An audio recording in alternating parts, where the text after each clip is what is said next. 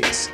We have a very special guest with us on this week's podcast. This podcast is going to be a former Voices of GBC, but a dear brother that many of us at GBC know and love and miss. And then for those that are newer to GBC, it'll be a great chance to get to know Thomas Slawson. Thomas, thanks for joining us today on the podcast. Thanks for having me, Mike. I'm really excited about this. Yeah. Oh, me too. Yeah. So we have some questions we want to explore together and catch up. And by the end of our time together, I would love for GBC to better know how we can be praying for you and your ministry there in South Dakota. And again, the purpose kind of why we're doing this, I shared this with you before we started recording, but is to just help us as a church really press into the reality that as a local church, God prepares us to further his kingdom and advance the gospel. And that can happen near or far. And sometimes that means that someone we really love, a fellow family member at church, God moves them elsewhere for his purposes. So this kind of conversation will help further that. So, yeah. So Thomas, great. For those that don't maybe know you much yet, why don't you just tell us a little bit about yourself? What should we know? Where'd you grow up? Your family, work, things of that nature. Yeah, well, I grew up in the South. I was born in Mississippi, grew up in Louisiana, right outside of New Orleans, a little town called Slidell, not little anymore. And so Southern roots, people who know me know I'm an LSU, Louisiana State University fan, go Tigers. And love college football and all those things, but grew up in a Christian home. And the Lord worked in my life at a very young age, I think, to come to know him. The circumstances in which we ended up in Oregon were kind of funny. I mean, we ended up in Oregon via Russia. So grew up in the South and went off to college, went to seminary. My wife, Christy, and I, we met actually at seminary in Jackson, Mississippi. And I had a heart for missions. She had a heart for missions. We ended up in Russia after the birth of our first son, Isaiah. And we were there a little under 5 years. And so people who know our family know that our son Isaiah was born with some special needs. And so really his health determined that we had to come back to the States. We wanted to stay with mission work somehow. So the mission agency we were serving with, Interact Ministries, is located right there in Boring, Oregon. If you're ever driving down Kelso Road and you see kind of like this big white house with a big front yard, that's actually Interact's office. And so they had me come back and serve as one of their communications PR director. I would do missionary training, recruiting. I would still take trips over to Russia. But that's what brought us to Oregon. And during our time finishing up in Russia, coming to Oregon, we had a second child, Nadia. And then while they're in Oregon, we had Lily, our third. And right before we moved from Oregon to South Dakota, we had Stephen, our fourth. And that's it. That's where we stopped right there. So I've been married a little over 18 years. We were in Oregon a total of about 7 years. And God really led our steps to be part of Gresham Bible Church. We were there about 3 months. We visited some different churches. Those who know me know this backstory, but I was actually Presbyterian in my theology. If you're a theology nerd, you'll be familiar with the PCA, Kevin DeYoung, those kind of guys. So I was a baby baptizer and all that. And then we really couldn't find a healthy church to be part of. And so, we were looking around on the internet, just saying, let's just find a church of faithful believers and get plugged in. And even if we disagree on the theology, let's just be in fellowship with other Christians. Mm-hmm. And that's what we did. And we ended up at GBC, and then people began to challenge my views on baptism and some other things. And lo and behold, I jumped into the deep end of the baptismal font and that's where I am now. So that's a little bit about our family. My wife, Christy, is from North Carolina. And so we both got deep Southern roots. Like I said, about 5 years in Russia doing mission work. And then there in Oregon, which in many ways was continuation of mission work in that community there. So we've lived in a lot of different places. We love a lot of different foods. I love we both love college football. I'm an LSU fan. Christy is a Clemson Tigers fan, which can cause a little bit of tension. But interestingly enough, we both landed on the Cincinnati Bengals as our NFL team, as a family. Nice. So we have some great unity there. The Bengals have also drafted some Clemson players. And so we've got that fun dynamic. Love woodworking and music, of course, and lots of other things. And so we just enjoy our family life and what God has called us to do. Yeah, I'll never forget.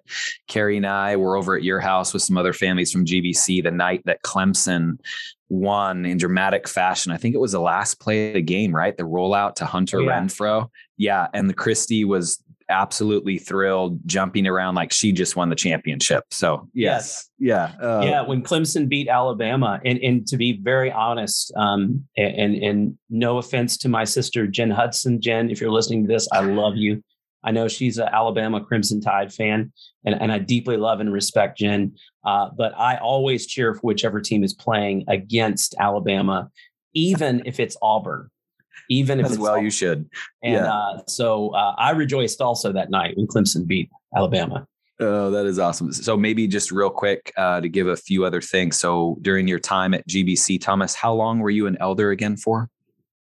I want to say it was about 3.5 years.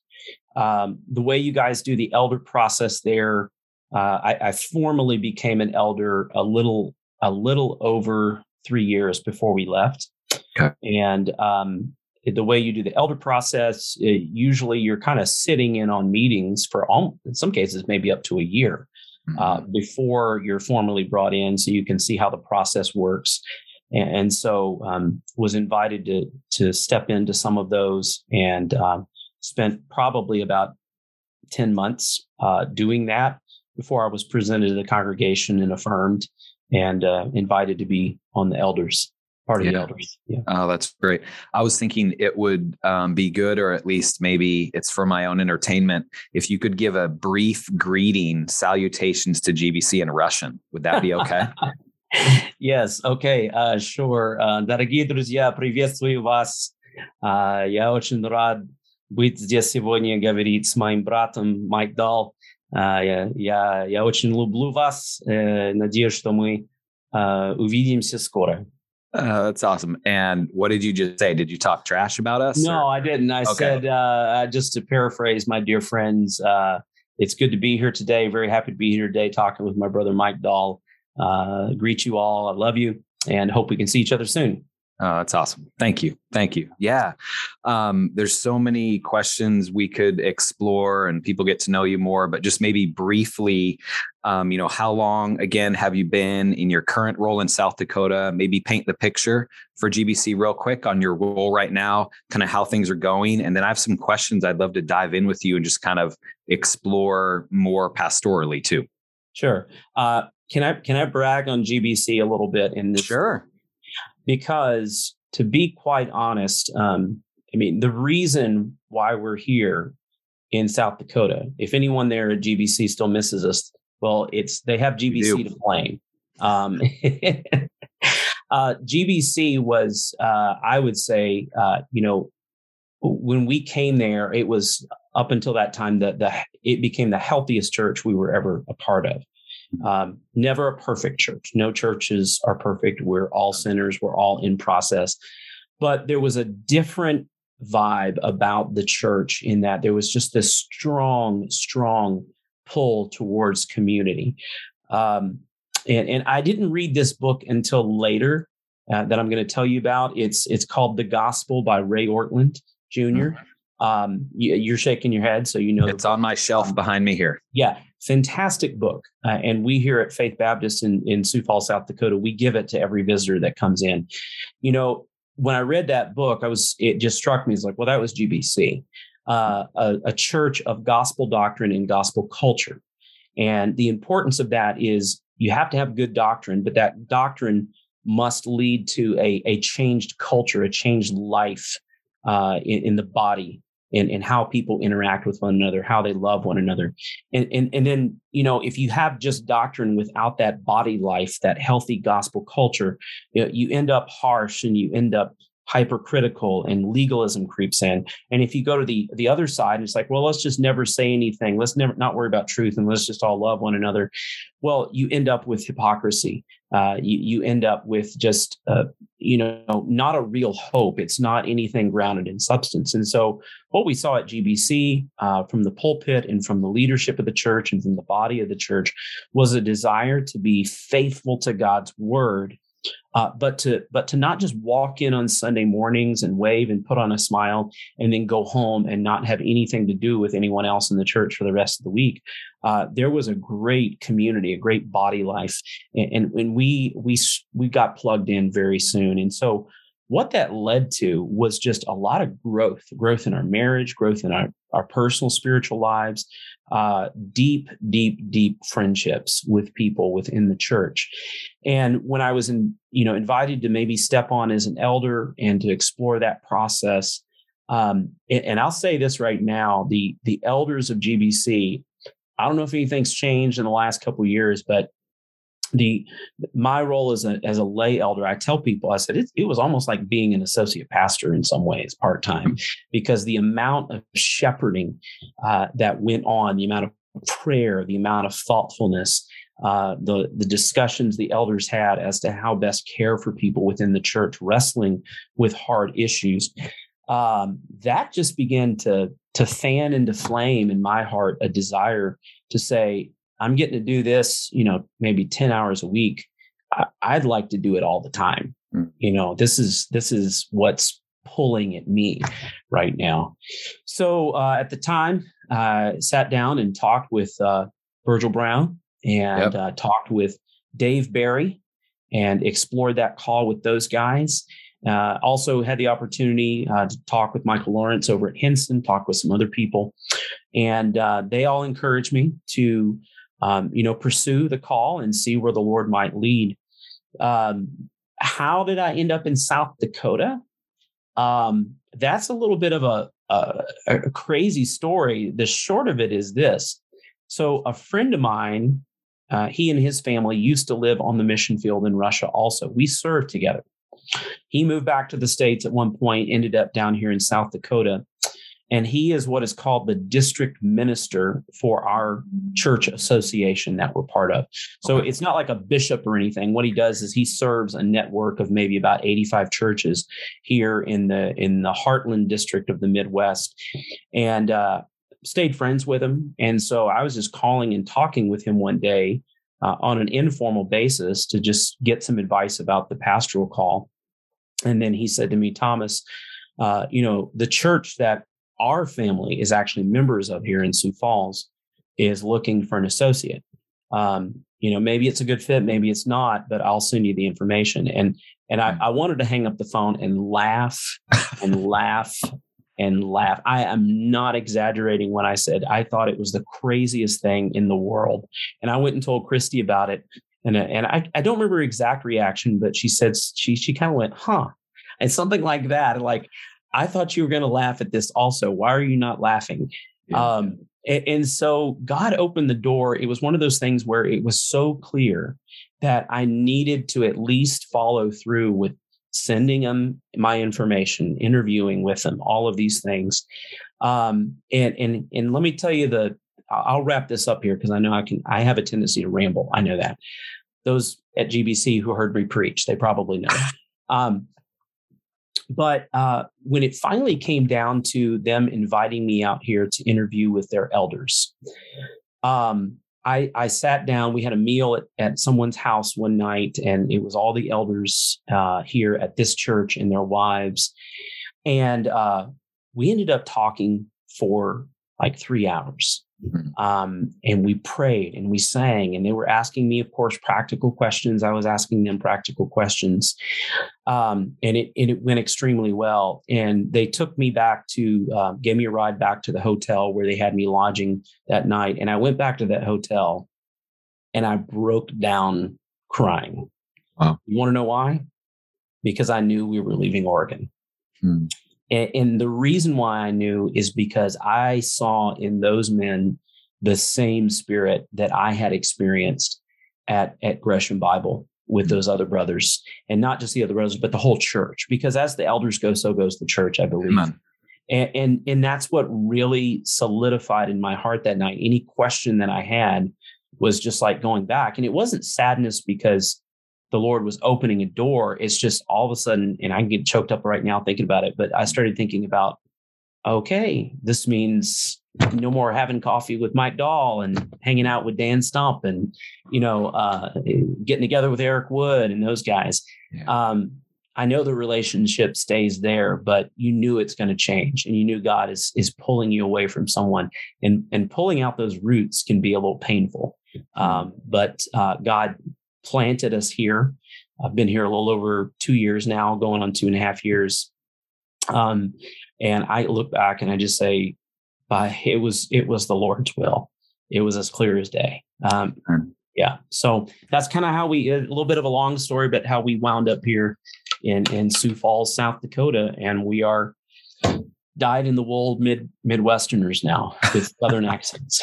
So, oh man, I'm tearing up just hearing you retell the story and just how you trusted the Lord, you and your family in that, even when it's hard, and knowing how God's been so good to you guys, and you are dearly, sincerely missed at GBC. Yeah. And yet that's the purpose of this podcast. We want to lean into that even when we miss people, and just know that it's about advancement of the gospel and Jesus's fame rather than our own comfort and preferences sometimes. So yeah, if you wouldn't mind, there's so many things I could talk to you about. I love you. I miss you, but I thought it'd be good for Gresham Bible Church to hear, maybe in a little bit different context. And yet we're all kind of part of this cultural moment in the West, so to speak, at the same time, maybe just kind of briefly highlights, lowlights for you over the last year or two, personally and pastorally. And then I'd love to dive into a few things, highlight, lowlight.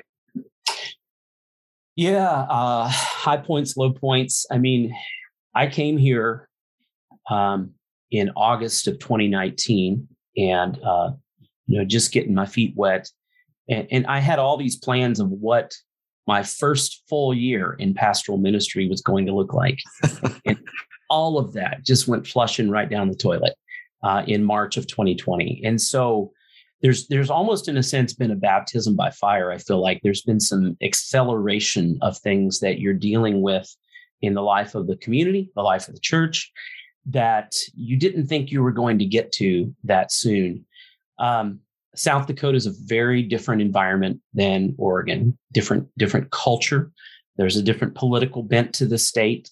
There's just a different vibe about the culture. And so part of it was adjusting to that and seeing how people were reacting to all the different things that were going on, the political turmoil, the virus itself, COVID.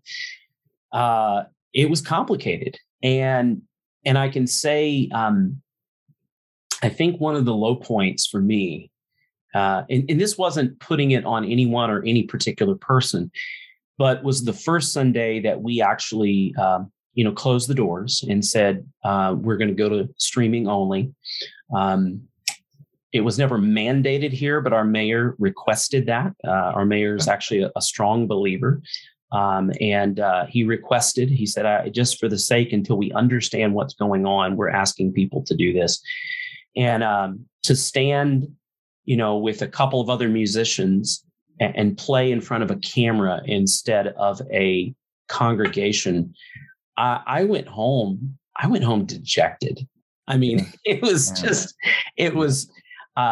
disheartening, because we are made to be in community with one another. We are made to worship. And yes, there are times of emergency, times of public health crises and all of those things. But it was just completely unnatural feeling. And it just made my heart long for heaven all the more. And I would say on the flip side of that, I mean, one of the high points was, when we were able to start meeting again and coming back together that first Sunday back. The first time we got back, a lot of our people who were, say, older or at risk stayed home still. So we were maybe at 50% of what our normal attendance was.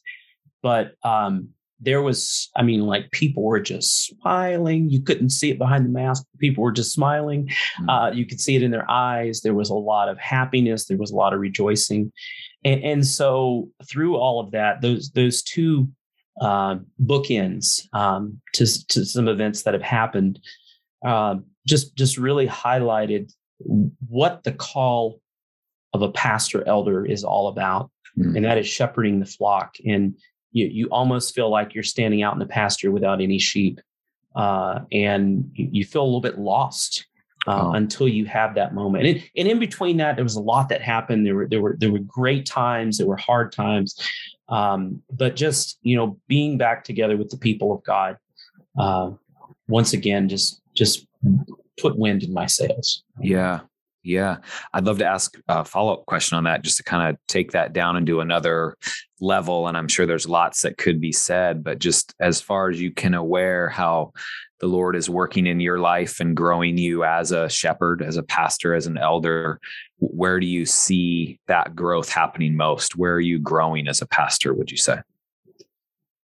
Yeah. I was just thinking about this, talking about this with Christy not too long ago, some other people. Maybe I'm the only one that deals with this. I suspect I'm not, but feelings of self-sufficiency, the I got this mentality, I can handle this. So much of what has happened through COVID, through political turmoil, upheaval, people confused, people angry. I mean, all of those things. God has ripped my hands away from the plow a number of times to allow me to rest in Him, rely upon Him, look to Him for strength. Everything that comes with that, sometimes these like feelings of failure, feelings of inadequacy related to that. We had a speaker last October here at our church, Jared Wilson, who is also Gospel Coalition. One thing he said at the conference when he was talking that stuck with me, and still sticks with me, is he said, "There's not a day you wake up. There's not a morning you wake up where God says to you, 'Impress me,' and there's not a night when you lay your head on the pillow that He says to you, 'You let me down.'" Oh. So that idea that I've got to perform, I've got to do it, that performance mentality, that self-sufficiency, God rending me of that, allowing me to see that it's His grace alone and relying upon His strength. And that's been a profound lesson I've learned and continue to learn over the last 20 months. Man, amen. Preach. You're ministering to me even in this moment, talking that through. Yeah. How about, we had bounced around in emails kind of ahead of time, and I found it helpful to ask a few different podcasts from Colossians 1:23 that says, "If indeed you continue stable and steadfast, not shifting from the hope of the gospel." So using that as a jumping off point, you've kind of touched on it some already, whether it be personally or pastorally, Thomas, like, where do you find yourself most prone to shift from the gospel? Is it in that identity dependence and pastorally? Is it personally? Just, I think it's helpful as brothers and sisters in Christ to speak to that, because we're all prone to shift our hope from the gospel. Yeah. Yeah. Just what's that look like for you lately? I'm going to verbally process here for a minute. Go for it. Life can be exhausting. Whether you have kids or not, there's always something exhausting out there. It's just a different type of exhaustion. Work, stress, relationships. Obviously, yes, kids are exhausting, but that tiredness, that weariness, can begin to produce sometimes apathy. And there were times, I would say, definitely over the last 2 years, where I was just exhausted. I mean, I'd go to sleep. I'd try to go to sleep early, get up 9 hours later, and I was still exhausted and just weary. And during those times, you can almost become apathetic. And I feel like I did a couple of times. I mean, that just waking up and the reality of what I'm doing no longer sets in anymore, and it just becomes a job. you know? And so I just remember those days of, you know, there were days of going through the motions. It's not that I've walked away from the faith, but it's that the reality of that faith is not impacting my, the way I feel, you know? And it's almost like a couple of times the Lord stopped me in my tracks and made me realize what was going on. It can happen in some of the oddest places. It happens in the shower. You're sitting there, you know, shaving or something. And all of a sudden, the Lord just like, you know, you're being very apathetic. It's like, yes, I am. Yeah, you know? Yeah. But that's the beauty of the gospel. I was doing a Bible study a while back with a guy that's part of our church. We were going through Hebrews together. And just that whole emphasis on remaining steadfast in our confession of faith. You know, we're on a podcast, so you're not going to see this, but if you can imagine a zigzag line that goes back and forth. And we tend to, I know I do, I tend to swing between legalism and antinomianism. Not dramatically so anymore, but my heart swings like a pendulum between, you know, got to follow all the rules. And then the other side of it is I can do whatever I want. Yep. And I think a lot of Christians struggle with that. And what keeps us centered is the cross of Christ, that grace and truth in Christ Jesus revealed that, yes, his law is good and perfect and holy. We are called to repent of sin and pursue righteousness and holiness, but it is not of works that we are saved. It is by grace alone, through faith alone, in Christ alone. And so we live each day knowing that when we stumble, when we fall, we have an advocate with the Father. If we confess our sins, he is faithful and just to forgive us and cleanse us of all unrighteousness. And we can joyfully continue following Christ in our lives.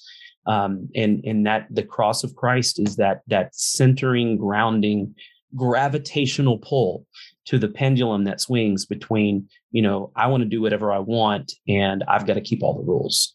Amen, man. This pulls us back every time.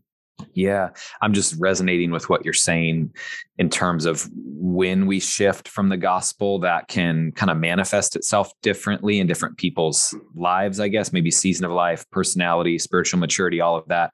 But it does start to impact your spiritual health, even in it bubbles into your emotional health. So for you to talk about when you're feeling apathetic, that, okay, maybe there's a reason why I'm not depending on the Lord. I'm trying to hold it all together myself.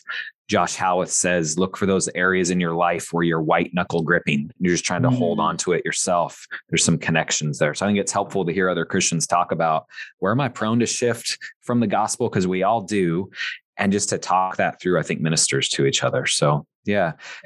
How about, I'm going to switch a little bit, but it's more kind of in the same theme or vein. You have ministered to me in my first year in full-time vocational ministry. You've encouraged me to be a gospel practitioner, was your words. I thought that would do GBC well to hear Thomas Slawson talk about that a little bit. What does it mean to be a gospel practitioner? You were speaking in terms of the office of elder, but just what does being a gospel practitioner mean in your words? Now I have to remember what I said. I'm sure it'll be good, whatever you say. Yeah. I know what I want to say that I meant.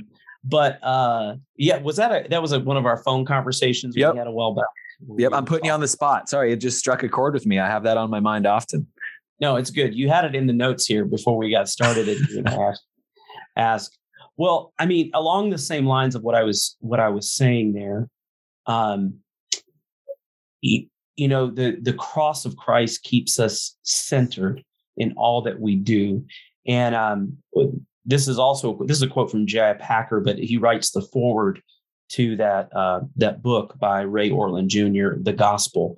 You know, our orthodoxy must be followed up with our orthopraxy. Mm-hmm. What we believe must be followed up with what we do.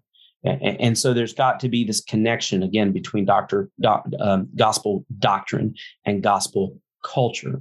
And really, for me, being a gospel practitioner is living each day of my life, coming back to that truth of the gospel again and again. It doesn't just save us, it sustains us.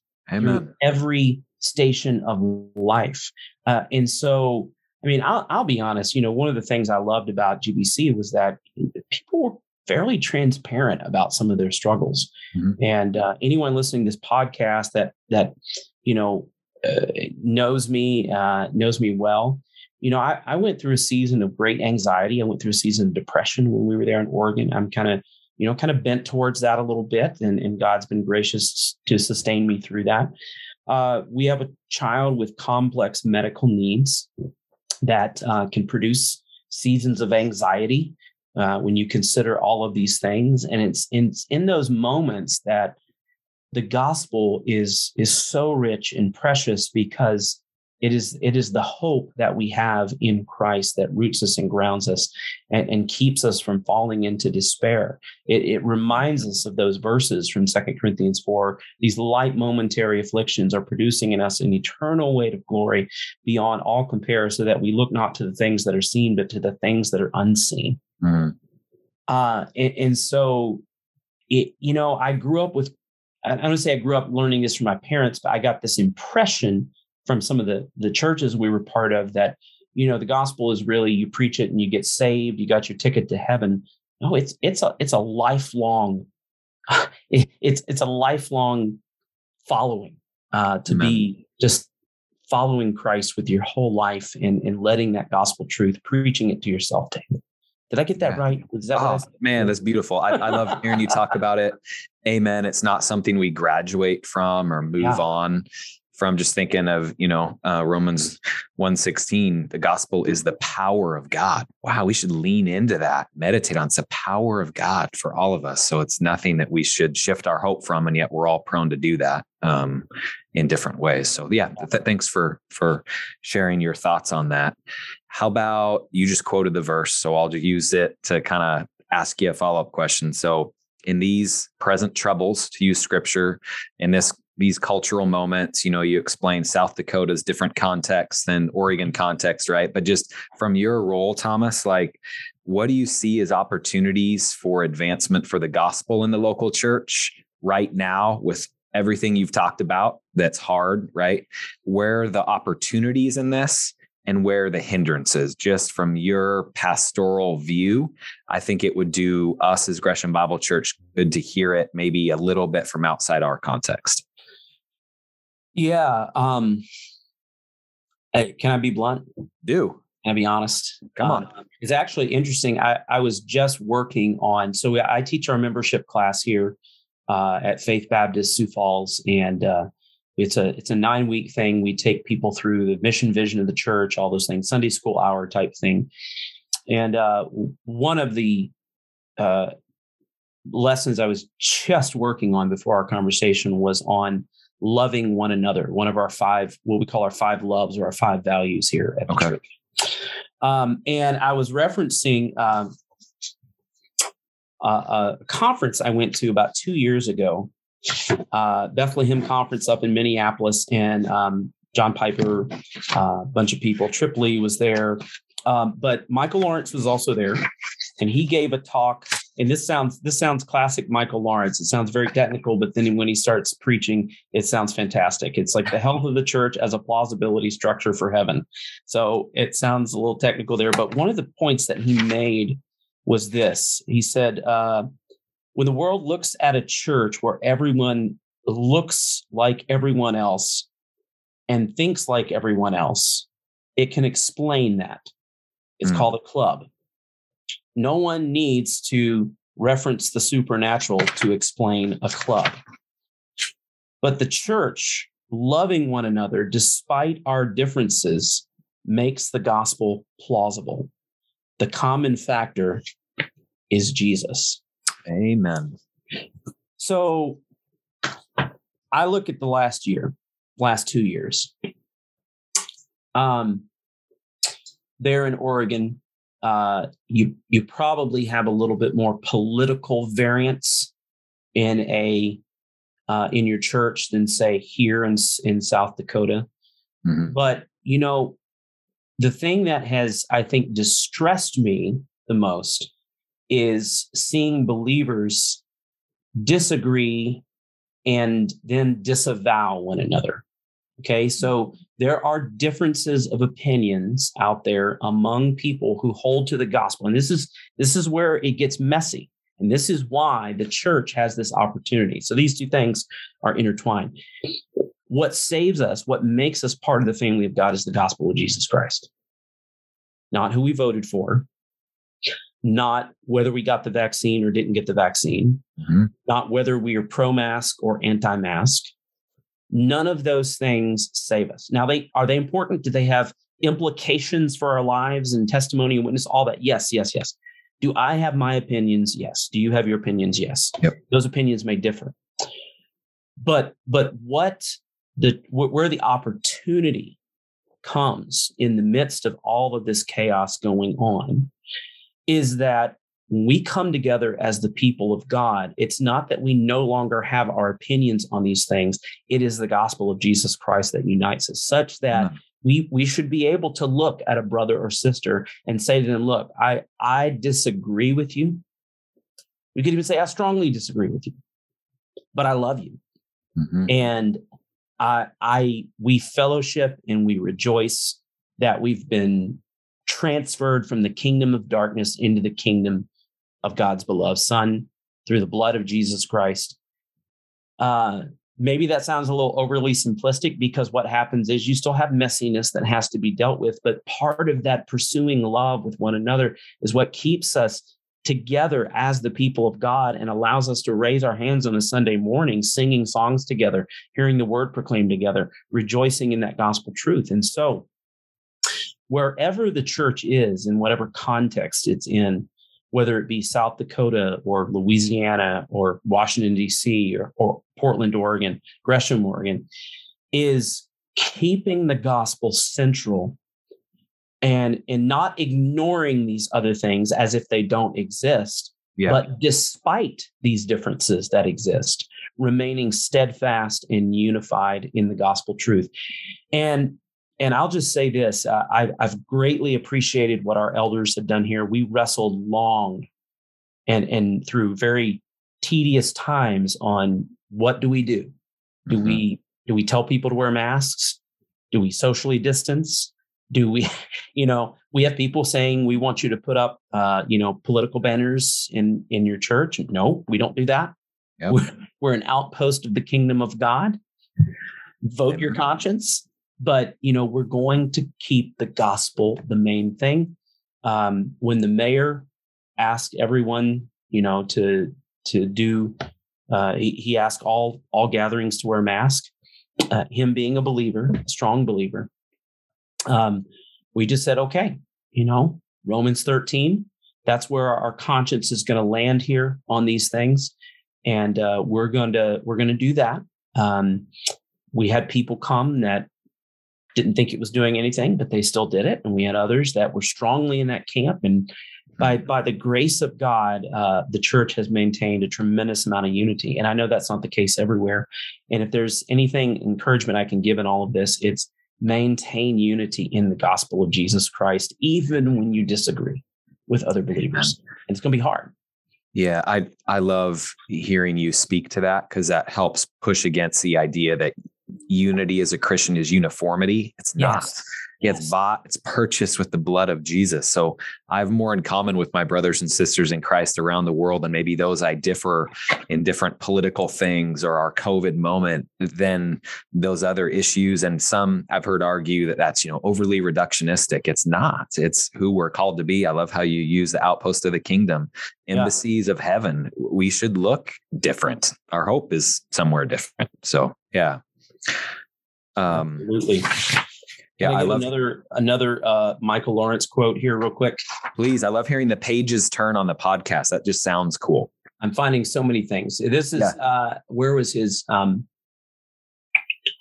on. Okay, so love one another. Okay, yeah. Churches have a chance to show the world what heaven will be like. Just a little microcosm of that, loving one another, walking into an environment where, just there's unity. If there's one thing that's just become a stronger conviction in my heart over this last year, and trust me, I have opinions that other faithful Christians that I love dearly think are ridiculous. Yeah. And that's okay. Yep. I mean, we should be able to look at each other and say, look, I think it's a bad idea, but I love you, you know? And I don't mean to make jest of any of this, but I'm having flashbacks to when we did our burger quest when you were back here in Gresham, and some brothers, we'd go out and try and find, you know, the best burger, and we'd have categories and rankings, and we'd have some strong disagreements, but that's okay. And I feel like sometimes we've lost the ability to disagree. So yeah, I appreciate you sharing your heart in this. Thanks for being blunt. Yeah. Yeah.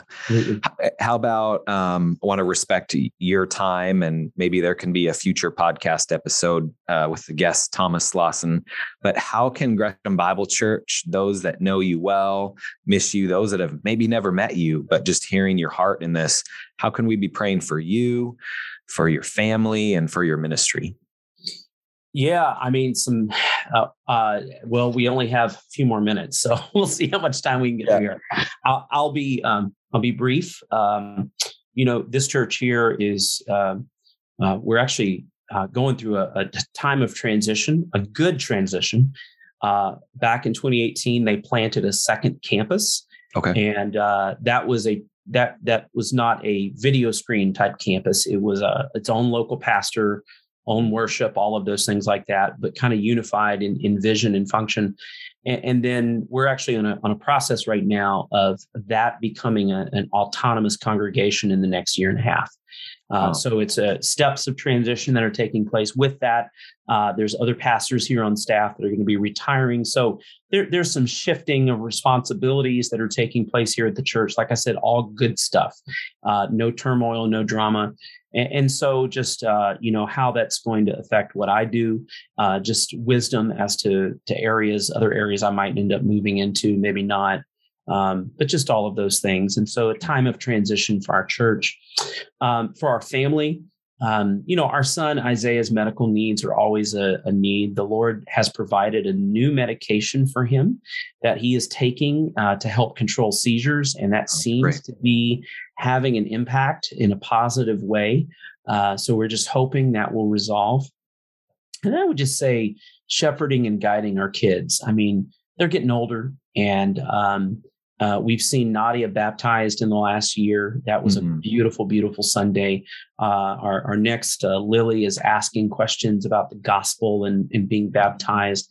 So just shepherding our children's hearts and staying connected in our marriage. I mean, Christy and I, we just finished 18 years, which I know for some that's not a long time, but you know, we're continuing on, and God is blessing us. And as every couple, there can be days of miscommunication and getting the wires crossed and all those things. What are you talking about? Yeah. I know you and Carrie never argue. No, never. Yeah. Never. But just, you know, continuing to grow in love and faithfulness and all of those things like that. Okay. Yeah. Amen. We will be praying for you. I miss you. It's great to hear your voice, and thanks for coming on and just reconnecting with GBC. I hope this has been encouraging for Gresham Bible Church to hear. So yeah. So Gresham Bible Church, thanks for joining us on Life Together this week and hearing from our dear brother, Thomas Slawson. Hope you found this conversation encouraging. If you have any questions or comments, or, hey, I'd like to hear more about this, please reach out. And you can do that by reaching out to me at mike@greshambible.org. Until next week, Gresham Bible Church, love you.